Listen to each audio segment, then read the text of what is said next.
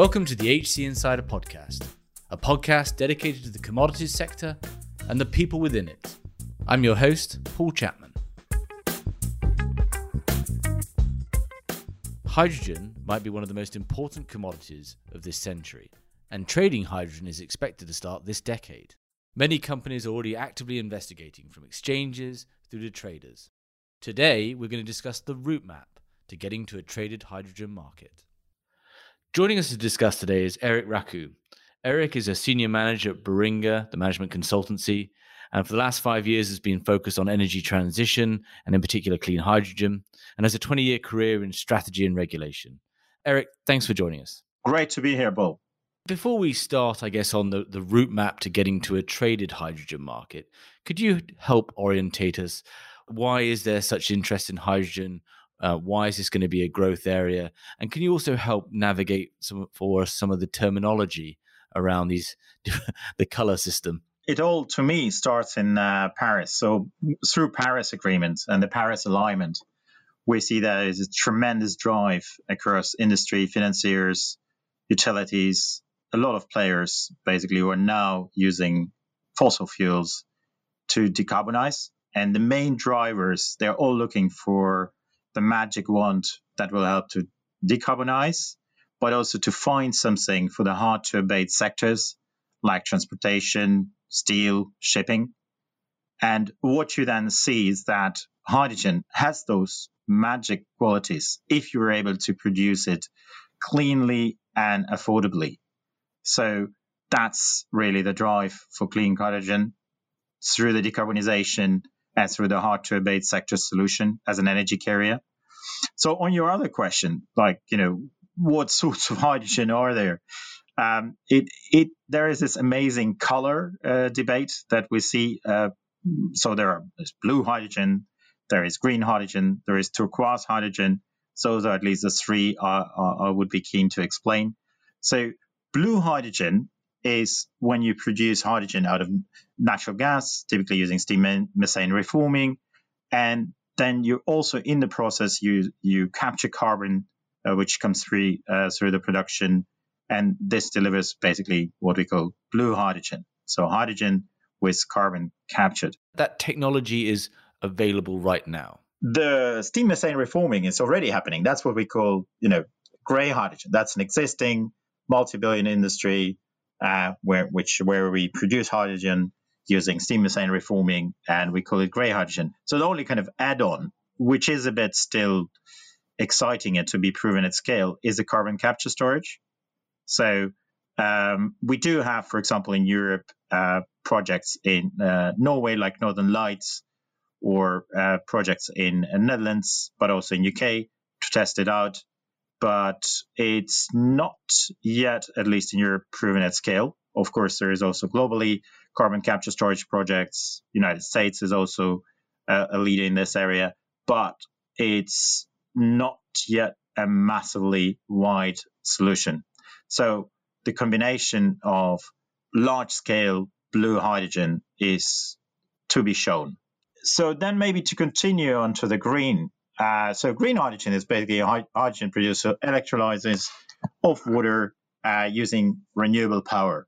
And typically that renewable power is either hydropower, wind power, or solar power.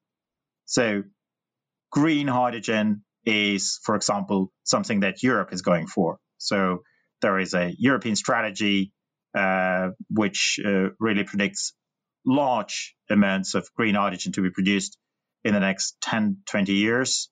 And we already see uh, the follow on rollout of national strategies across Europe uh, which basically uh, supports that strategy. So green hydrogen, renewable power produced hydrogen is another color to remember. And that's the nirvana-like state, right? That's the you using renewable power to create a either a fuel um, that can go back into generation, i.e., acting as some you know, storage and solving intermittency for some of these renewable power sources, or you know itself becomes a fuel that can be used in transportation. That that really is kind of, and I guess we'll come on to some of the challenges there, but that really is the, as you say, the the the what's getting everyone really excited about hydrogen. I like your word uh, nirvana because I'm also a, music fan, but um, it, it, it is um, it is a bit of a nirvana state, indeed if we are able globally, I would say, to get abundance of green hydrogen and particularly affordably produced and perhaps also traded, it's not going to be easy, and we'll come to it. But yes, it would be an amazing um, something. And I must say, some of our clients are working towards that.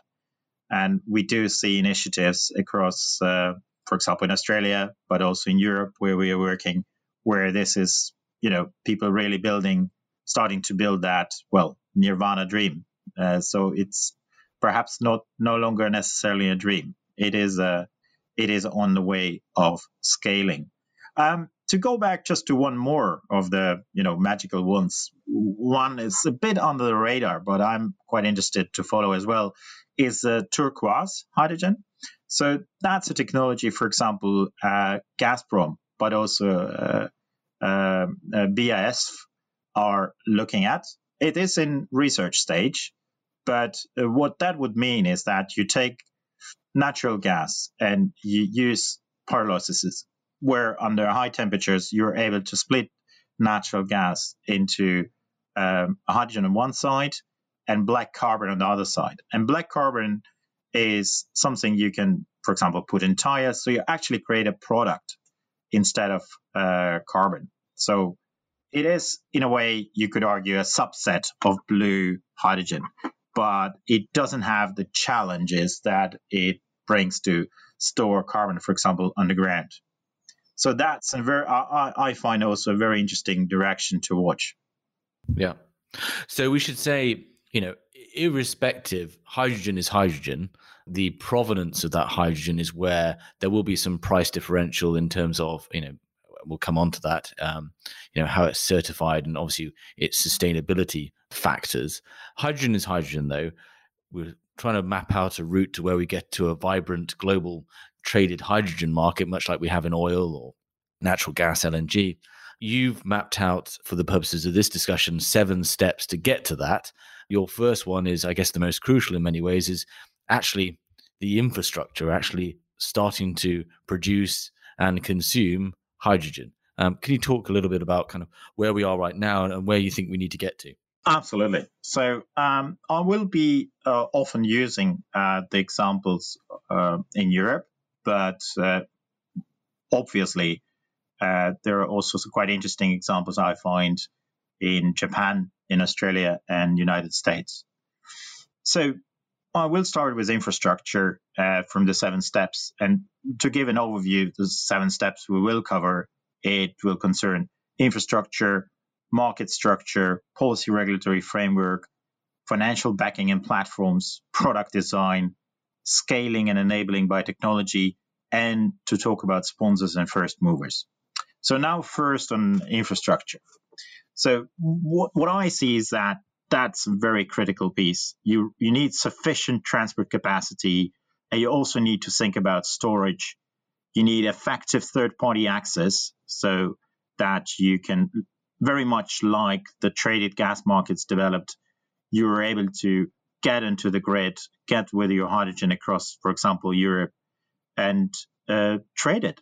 And for that, you probably also need independent grid operators that will be working to facilitate that future market and building and constructing additional infrastructure as the market grows. As we move from what we see now, clusters of activity, if you look to the map of Europe and you kind of look to, to it today, then probably you, you you you will notice quite a bit of activity in the Netherlands, in UK, in Germany, and emerging activities also in countries like Spain and Portugal, and um, Italy is also starting to come on the map. But it all it's all really clusters. So what we then see is the development of the European backbone now being planned in the next five to ten years, once that is able to connect those clusters of hydrogen activity, and there is also storage solutions connected to it, for example, using salt caverns in the places where that's uh, um, geologically feasible, you're suddenly starting to have a market very much like we have for uh, gas markets right now. And that could be really amazing. So, infrastructure, that's definitely one to watch. And that's one also already starting to happen in the next five to 10 years. And as I understand it, one of the attractions of hydrogen to kind of all the participants in this energy mix is that it, has got something for everyone. It, it, can lean on existing infrastructure or lean into, whether that's gas pipelines, whether that's even um, it being converted into liquid ammonia to be transported. It's not an entirely new set of infrastructure that's required, um, like it would be if we were to solely go to an electron solution in the future. Yeah, interesting you're mentioning those two elements. Well, first to start with the link of um, electrons, I think one interesting element is how will we plan, and if we take Europe in particular, the interaction between power grid and the clean hydrogen grid, because uh, in some cases, perhaps it will be more beneficial directly to transport green power through the power grid. And in many other cases, because of the uh, energy density of uh, um, you may better and because of the storage you may better choose clean hydrogen to be transported so i think you'll see both. So that was a very interesting element you mentioned there in your question which i uh, fully support. Then onto the existing infrastructure use uh, there is clearly benefits in using what some people estimate as you know close to well let's say three three digits billions worth of gas infrastructure in Europe, it is probably very wise to look at how we can reuse some of that. So there is a lot of pilots going on by various gas grid operators in Europe. Uh, there is definitely what we are also hearing from some of the clients think of repurposing, preparing for that, thinking about how you can use, for example, one of the legs of your infrastructure so not the complete natural gas network uh, to transfer. Uh, I mean, there are issues, right? So you do need to think about what it does if you're using steel, uh, what it does to to your pipe if you put hydrogen in. Uh, is there a risk of embrittlement?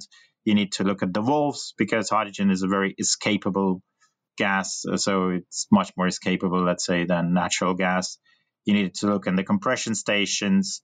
You need to look in metering and there is all this work going on to address those issues by the gas grid operators, uh, firms like uh, Open Grid Europe, Gasunie, National Grid are looking at it as we speak. But not necessarily, I guess, new problems for the oil and gas production and transportation industry, right? Still relatively familiar in terms of working with pipelines and so on. Absolutely. And there is, of course, existing uh, networks as well. So there is definite, I mean, uh, transporting uh, hydrogen is not new. Companies like Air Linde Air Products already do that, for example, very uh, quite a large scale, but as an industrial gas in their area, uh, Netherlands, Belgium, Germany, so where the industrial uh, clusters are connected. But what is now new is bringing it to a very large scale, but also repurposing the natural gas pipelines. That is something that we need to test at large scale. So the second step you talk is is market structure, right? I, I guess ultimately you, you mean by that, or I think you, I understand by that, is you've got to have excess capacity and and demand out there that that leads to this just not being bilateral long term agreements between two parties, right? you're onto there, let me give a bit more detail on that. So it is indeed about you know a need for a marketplace. You know, is there a need? Because if there is just long-term contracts and everybody is fine, like it used to be with natural gas markets many years ago, then you don't really need to trade.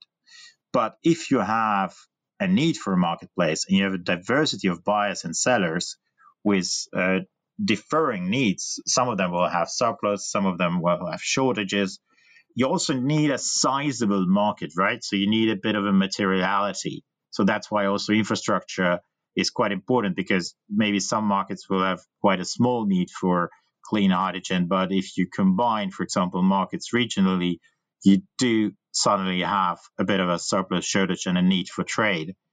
So materiality of that the emerging uh, demand uh, of of clean hydrogen is also quite important. So early on, thinking how you can link up use cases, which will then also have various needs, and eventually that will lead to trading. You know, imagine a situation where, uh, and those are you know real things happening. But so imagine a port of Rotterdam that's now working on thousand trucks uh, to be fueled there. They're also thinking about shipping. Then imagine uh, the the thousand truck project Hydrospot in Switzerland. Imagine uh, clean steel uh, projects uh, emerging in Germany. Imagine that all being actually connected through a European backbone. Suddenly, you because those are different use cases with different patterns of use. Suddenly, you see uh, you don't need much imagination to see that there will be a need to trade. And that is what you need diversity of buyers and sellers. There are also some other things you need if you think about market structure. You need a suitable point of trade. So the infrastructure operators will need to create a set of rules that allow an agreed point of trade. You need a standardized contract, uh, very much similar to what we have now, for example, for natural gas, where you uh, standardized OTC contracts, you have an exchange trade, and uh, you will probably still also have long-term deals. And I mean, in one of our global projects, we see, for example, pe- people looking at you know purchase agreements, uh, say five to ten years type of agreements, uh, which is not unlike the long-term contracts for per power and gas. But you will also have the need for trade as we see it. You've mentioned it a couple of times for the benefit of, I guess, me. What is you mentioned the European backbone? Can you just quickly give us a descrip- description of that? A number of uh, European gas grid operators have presented a plan uh, for European backbone where they convert existing gas networks to a clean hydrogen network. And they have uh, estimated, well, close to 60 billion euro investment needed to make that happen. They've also made very clear that even though it's just a, a set of uh, gas grid operators in Europe. They're very open to all other grid operators and stakeholders joining that project. I think the main challenge of that project is that now, and that will lead us soon to the third point, we, we would need a clear policy and regulatory framework to see how that physical backbone, which is feasible to construct and to repurpose, will function market wise, what will be the rules of the game? Or, for example, you know, gas grid operators as part of that backbone allowed to own and operate an electrolyzer? Are they to let on that backbone uh, turquoise hydrogen, for example, coming from Russia or uh, coming from some other place? Will they allow blue hydrogen? Will they only want green hydrogen on the backbone? How? What is the traded place on that on that uh, backbone. So I, I, am I think uh, Backbone is a really exciting project. But what I'm even more excited about, and what I think it would need, is clear set of rules, and and that's really uh, very important for that project. Does that answer your question? Yes, thank you. Then I guess that's your third point there, isn't it? That we do need this policy and regulatory framework because, from a very prosaic example, you know, as I can understand it, if you've got yeah hydrogen is hydrogen. It's only about its provenance that, in, in many ways, matters in some cases. How do you um, allow for that on the pipelines? A lot of this comes down to certification. Can you just, talk, I guess, expand a little bit on on that aspect and and you know and, and I guess this market, this growing marketplace, this growing infrastructure will start forcing, I assume, relatively quickly, some policy and regulatory frameworks. How far have we got on on that journey as well? Thank you. So let me first start with um, uh, the kind of general rules and then move to certification. Uh, so what I see is the policy um, and regulatory framework need. The third point is you really need third-party access to that future grid that will connect up the clusters of hydrogen. You also need to think about how their hydrogen storage will be regulated. So imagine there are salt caverns. Uh, full of hydrogen, you know, will parties be able to book that capacity in the future, similar to what you can do now with natural gas storage? Uh, imagine the uh, shipping of hydrogen will be commonplace, and even if we ship it either as liquid hydrogen or as ammonia? Um, will we regulate access to to terminals? Uh, we we need to think about those things in advance before people are able to put down investments. So third party access framework is really important to consider. And it was good news recently to hear that European Commission, at least in Europe, is considering to put forward a set of rules around summer next year uh, for consultation and discussion. So uh, very much looking forward uh, to that. Uh, that will be, I think, very exciting and very much uh, determining how the investment may may may scale sooner or slower. Another element, if you think about policy and regulatory framework, is really about um, is really the fact that there's stable institutional framework and enabling market rules and transparency addressed, and there are no barriers to trade. So you need to kind of think about the whole system. Um, for example, uh, I would expect that uh, once clean hydrogen becomes a large traded commodity, you know, similar rules that apply now to trading power and to trading natural gas would apply. And one just needs to make sure uh, trading hydrogen is not more difficult than trading power or natural gas right now. And then to the certification, right? That again, I wanted to finish with that topic because that's very important and probably the first one that you know way to start trading hydrogen will actually be to start trading gu- guarantees of origin. Because um, uh, depending on how that system would be organized, um, you would expect that uh, buyers will demand uh, to understand if they are buying hydrogen, how it has been produced, because indeed there is no sticker on it. So it will be quite important that there will be uh, ways emerging to uh, ideally globally, to certify how hydrogen has been produced. So that's also quite important. And um, and I'm expecting that at least in Europe, we may see initially a market for guarantees of origin of of clean hydrogen emerging, very much like we now see traded markets uh, for guarantees of origin of, of biogas. So I think it's a fascinating point about certification because that kind of aligns with your next point about financial backing. And obviously, for this traded market to get financial backing and just support more broadly, that certification process needs to be, you know, beyond the the broader mechanics of it being a profitably traded, you know, a traded market and it, it being a, a viable uh, product itself. Getting that certification piece is so critical because there's no sticker on the hydrogen itself, as as you eloquently put it seems to me that that really is where perhaps technology currently is also enabling markets to tackle some of this challenge around transparency, tracking, certification when you start adding sustainability attributes to them. And the same thing's happening in steel, in metals, and more broadly, you know, electricity, of course. We do have now these shared ledgers, blockchain, these platforms, which might, I think, make the better connectivity between the, the product and some of the financial backers and institutions that will be needed, you know, your fourth point, um, to be able to actually sort of invest in this space? So I think financial backing and and platforms are really uh, important points to think through. What I also find interesting because clean hydrogen market doesn't yet exist globally or in Europe.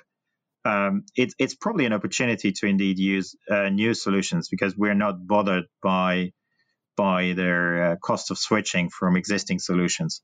So it will be interesting to see how people jump on that opportunity, indeed using also latest technologies.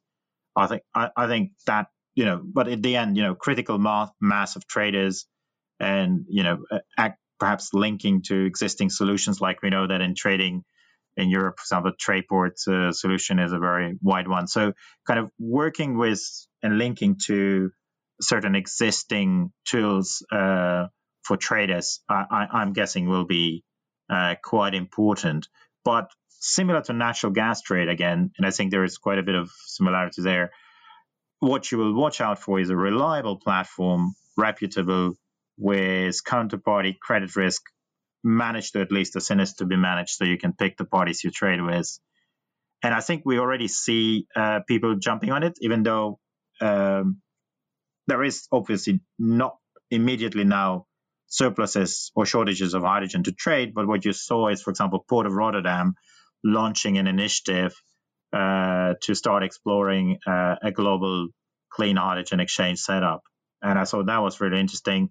I thought also related to that, if you kind of see that pricing agencies like Platts were very big in uh, in oil, also since uh, early this year started producing uh, price indexes uh, based in Netherlands, based in United States, and also uh, Japan. that's also really interesting, and I understood they have more on their roadmap. So I think it's really interesting to see that parties already preparing for the age of traded hydrogen.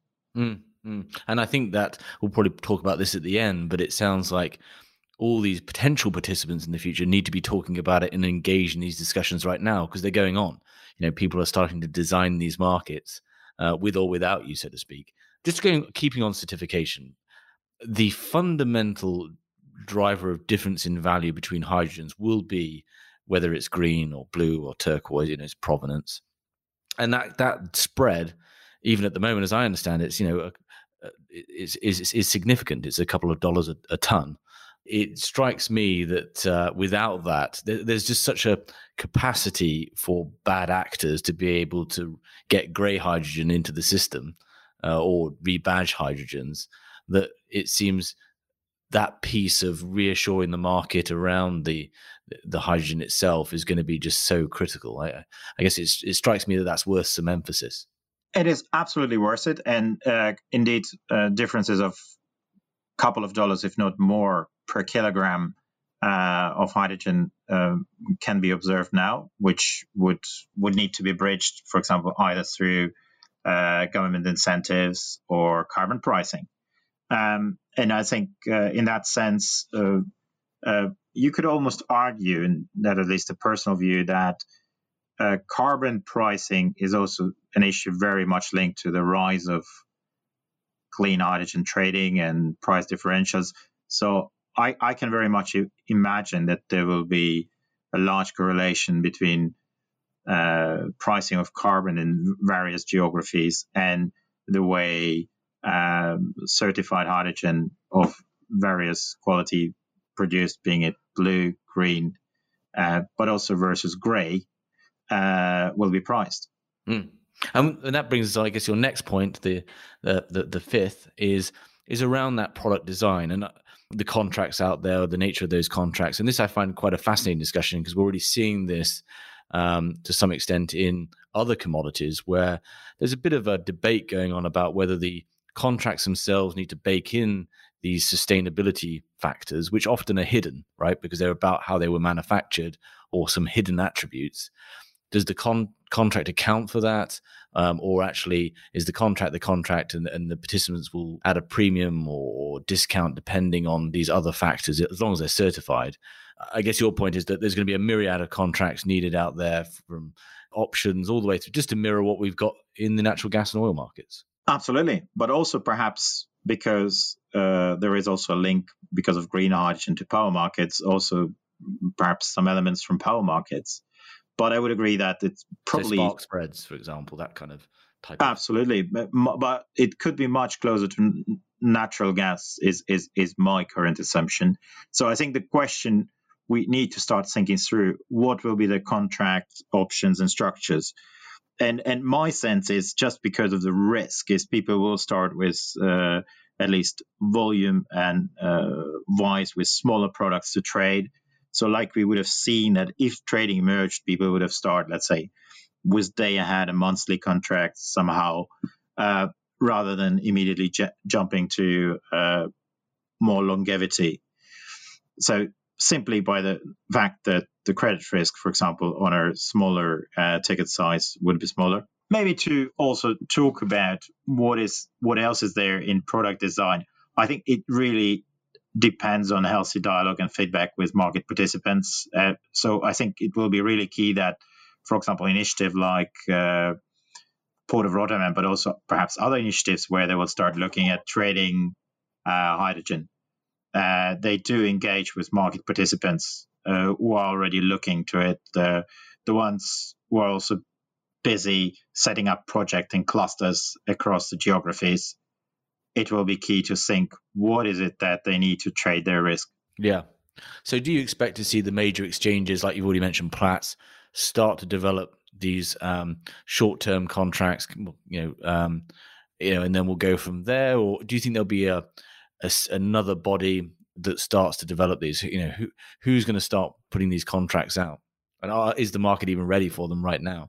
I would expect that. Uh, I think ma- ma- uh, whoever comes with uh, with solutions should at least aim to have solutions uh, in the next two three years because you do see clean hydrogen projects across Europe moving to going live let's say by 2023 2025 at least in Europe and uh, at least from what, what I can see from talking to various uh, investors, but also utilities that are, uh, as we speak, busy with projects. Uh, there will be projects uh, live, you know, in the time frame 2023, 2025, and and those projects uh, would benefit uh, from some form of at least guarantees of origin of hydrogen trading that I can very much see. So I would be, I, I would almost advise if if the existing exchanges um, uh, were not looking at it next to uh, Port of Rotterdam initiative, then they should be looking at it. And uh, I'm, I'm, aware that at least one of our clients uh, with whom we work is uh, looking kind of uh, globally to to the question of supporting energy exchanges and yeah, it's uh, they they definitely also have the word hydrogen in in, in, uh, in, on their list. So I wouldn't be surprised if we see each major uh, exchange currently active in natural gas and oil trading, but also power trading, to have a consideration how to help the community, the trading community, to start trading in clean hydrogen. Yeah. So I guess this is almost the biggest question out there is is really this all comes down to scale. Um, and as I understand from our discussions and from others, you've got obviously these two big buckets of consumption. You've got transportation, so really how prevalent the prevalence of the hydrogen fuel cell in trucks, cars, you know, tr- you know, whatever trains, whatever it might be, um, and then the other one is really on the generation side, and really to do with production and getting electrolysis from the, as you put it to me, the megawatt scale to the gigawatt scale. Can you help us understand kind of not only kind of where we are right now, but what scale we need to get to in both those and, and, and some of the timelines involved? If we want to reach material scale, we do need to move away from, say, you know, 10, 20 megawatts green hydrogen pro- projects to hundreds, 200 and 1 gigawatt scale projects. And they're all on the European roadmap as an example. And I think Europe is quite leading in that. I would say Australia is also very advanced in this area, working together also with South Korea and uh, with Japan.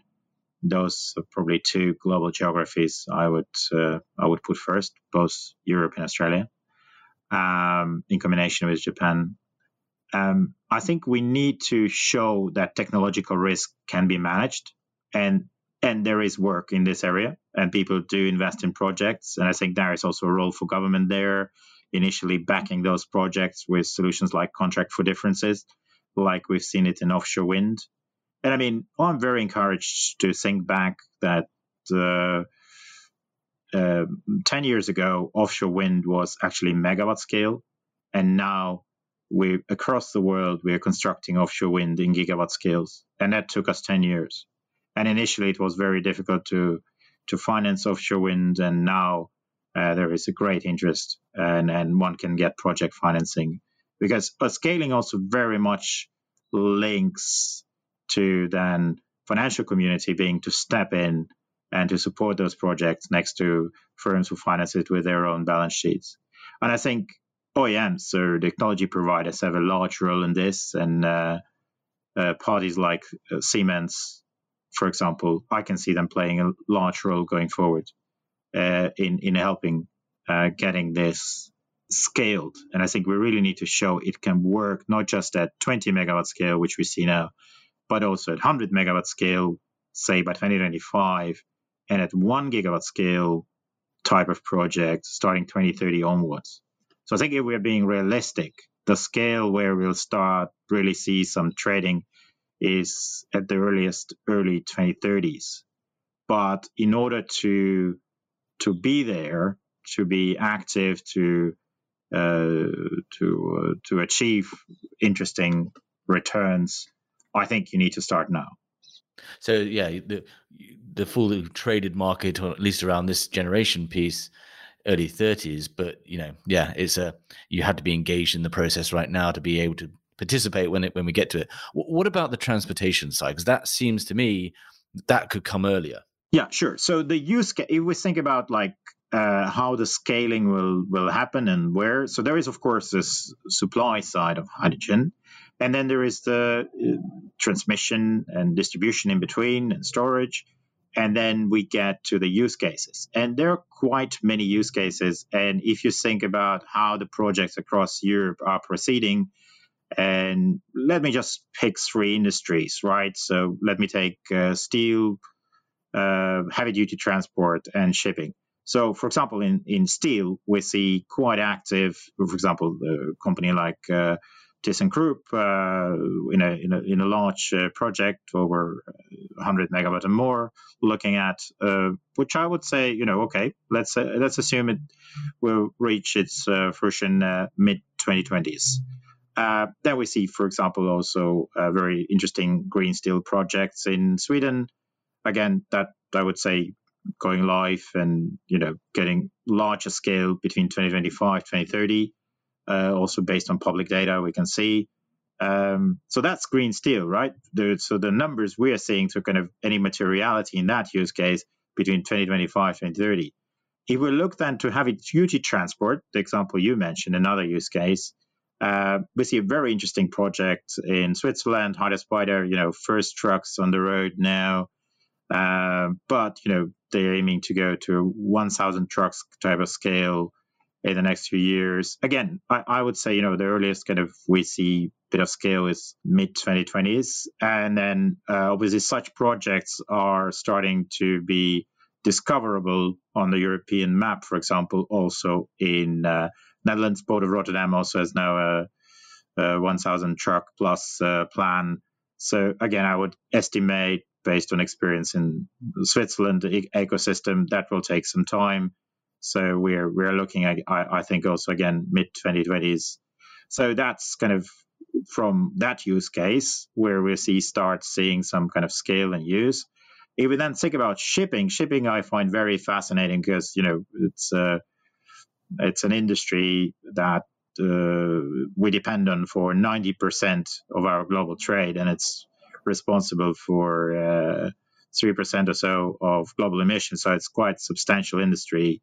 Um, and uh, right now, it's uh, a lot of oil is being used to fuel that.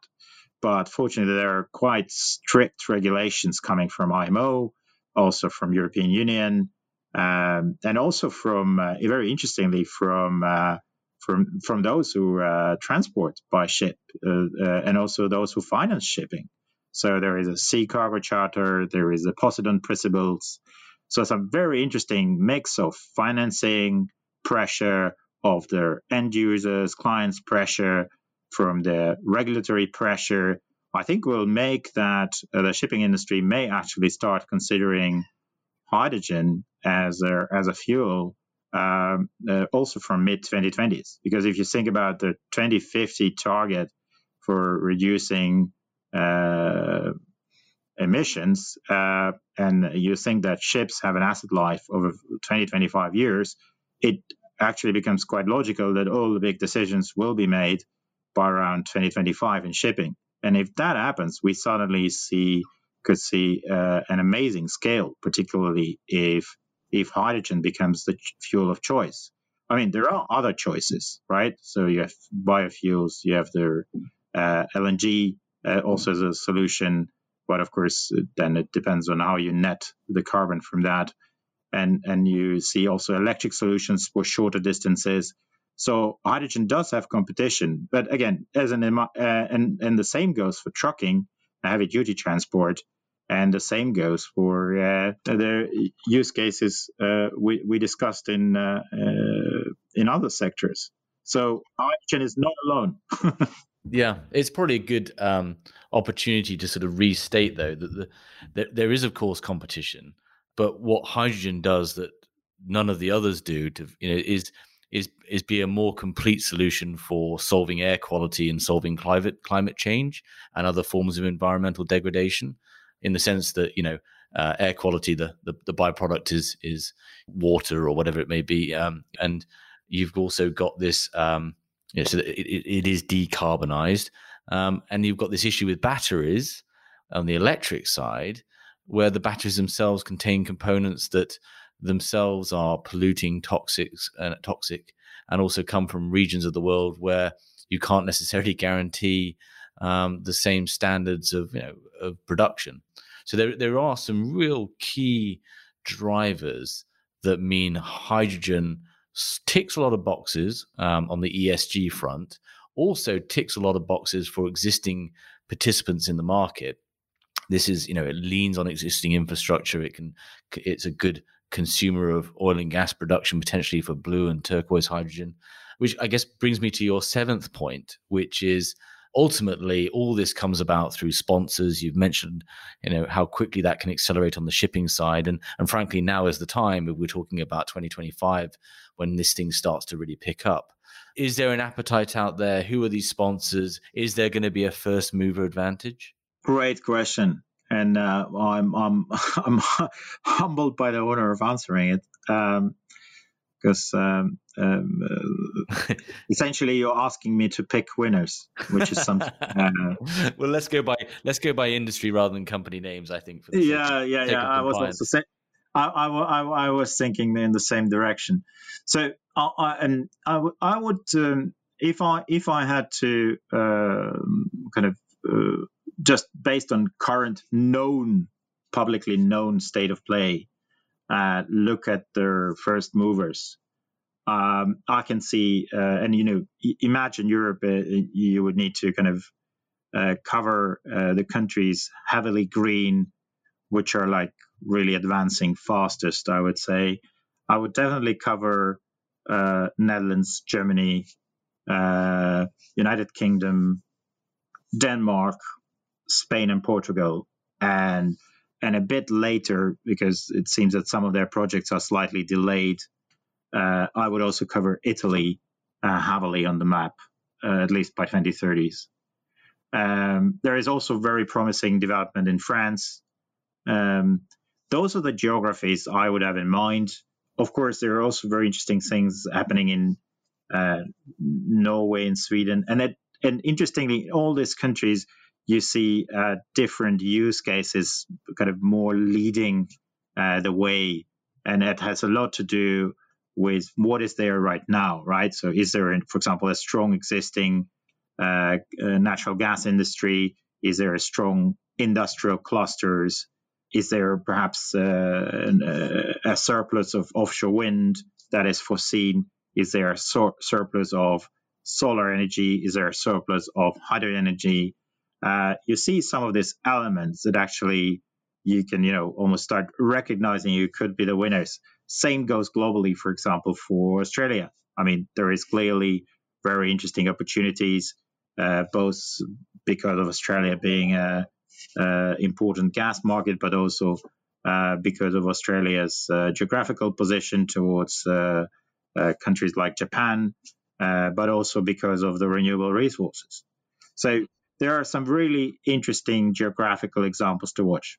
But are you seeing? I guess you know you you are you know heading Baringa's effort to or, or you know are heavily engaged at this point in, in, the clean hydrogen market. Are you seeing a sense of urgency from um, oil and gas producers, from from utilities, from shippers to get engaged and to see this because they do recognize a first mover advantage, or as in some industries, sometimes it's best to come second. Well, there, uh, to start with, um, uh, since uh, I was actually hoping, uh, or hoping, I was, uh, I was fearing that I, I, I would uh, have to take a small leave to kind of enjoy and write maybe another book, maybe about hydrogen. Um, this autumn, but the phone hasn't stopped ringing. So we've been getting a tremendous amount of requests, particularly to educate um, clients about you know what's happening in hydrogen. So I had a lot of conversation with financial players, with uh, utilities, with uh, network operators, also with some uh, technology providers, and also now increasingly with uh, the end users. I guess the industrial players.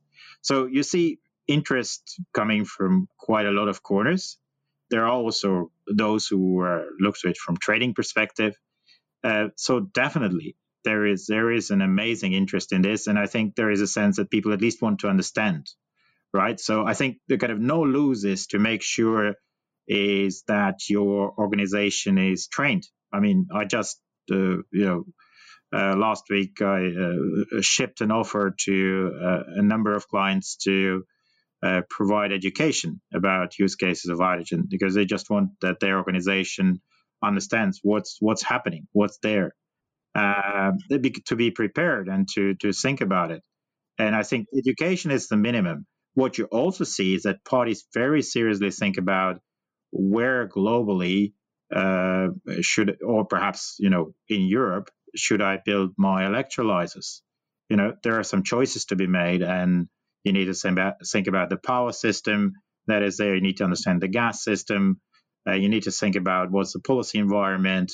There are also people who think, okay, Europe will not be able to to meet the need for green hydrogen itself, and you know perhaps uh, should we should we try to help it? And without kind of mentioning the geography of particular clients, I think it's fair to say there is definitely an interest to consider how to make sure that hydrogen could come uh, to Europe globally uh, to help the equation. So there is some really interesting things happening amazing time. Yeah, and I think I'd actually I'm going to add a cheekily add an eighth to your to your seven. I mean, um, the, the Paul's uh, Paul's eight. Yeah, Excellent. exactly. Well, like and, and, and close to my heart is um is talent, right? Uh, you know, it's it's you know you've got to if we're going to have a fully trading market, there has to be traders, there have to be risk management, there has to be all of that, the the human infrastructure around that market.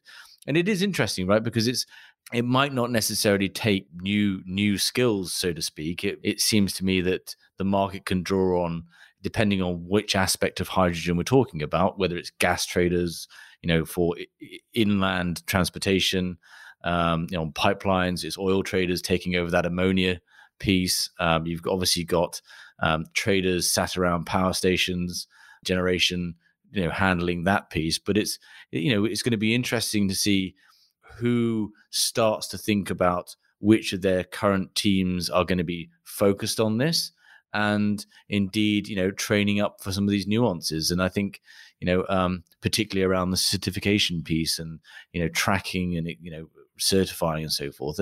Any thoughts there? Is is it fair to say that organizations can lean on existing traders traders or do you think there's going to be a, a new brand of hydrogen trader needed to be developed one of my European friends, and I think when he will listen to this um, uh, podcast, he will um, he will know um, that it's him who I mean. Um, he always likes to start his uh, his public appearances, which I have occasionally had pleasure to moderate, by reminding that there in old he started out his life as a coal trader, and now basically moved to become a natural gas trader and a power trader expert, etc. So I think uh, trading is the expertise you need to have. I think the uh, sector specifics is something you can learn. Um, so yeah, with this anecdote, uh, I hope I answer your question. Yeah, yeah, no, I think you have, and you know, I'll have a good guess who that is um, after we finish.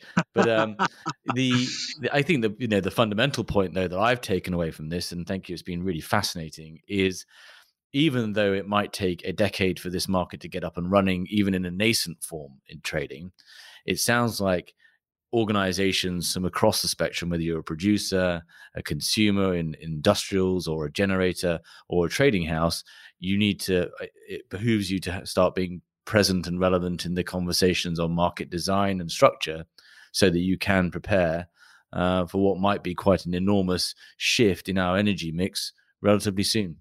Absolutely, I think I think uh, if people haven't yet started thinking about uh, uh, clean hydrogen, um, well, it's a pity, but it will be a business opportunity missed. Yeah.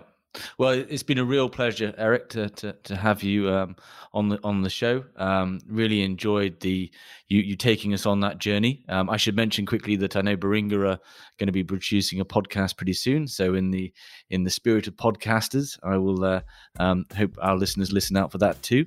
And uh, yeah, thanks very much for joining us. Absolutely, and indeed, uh, Baringa Energy Innovation podcast is uh, is even already out now. So uh, it would be a pleasure uh, to to have listeners there as well.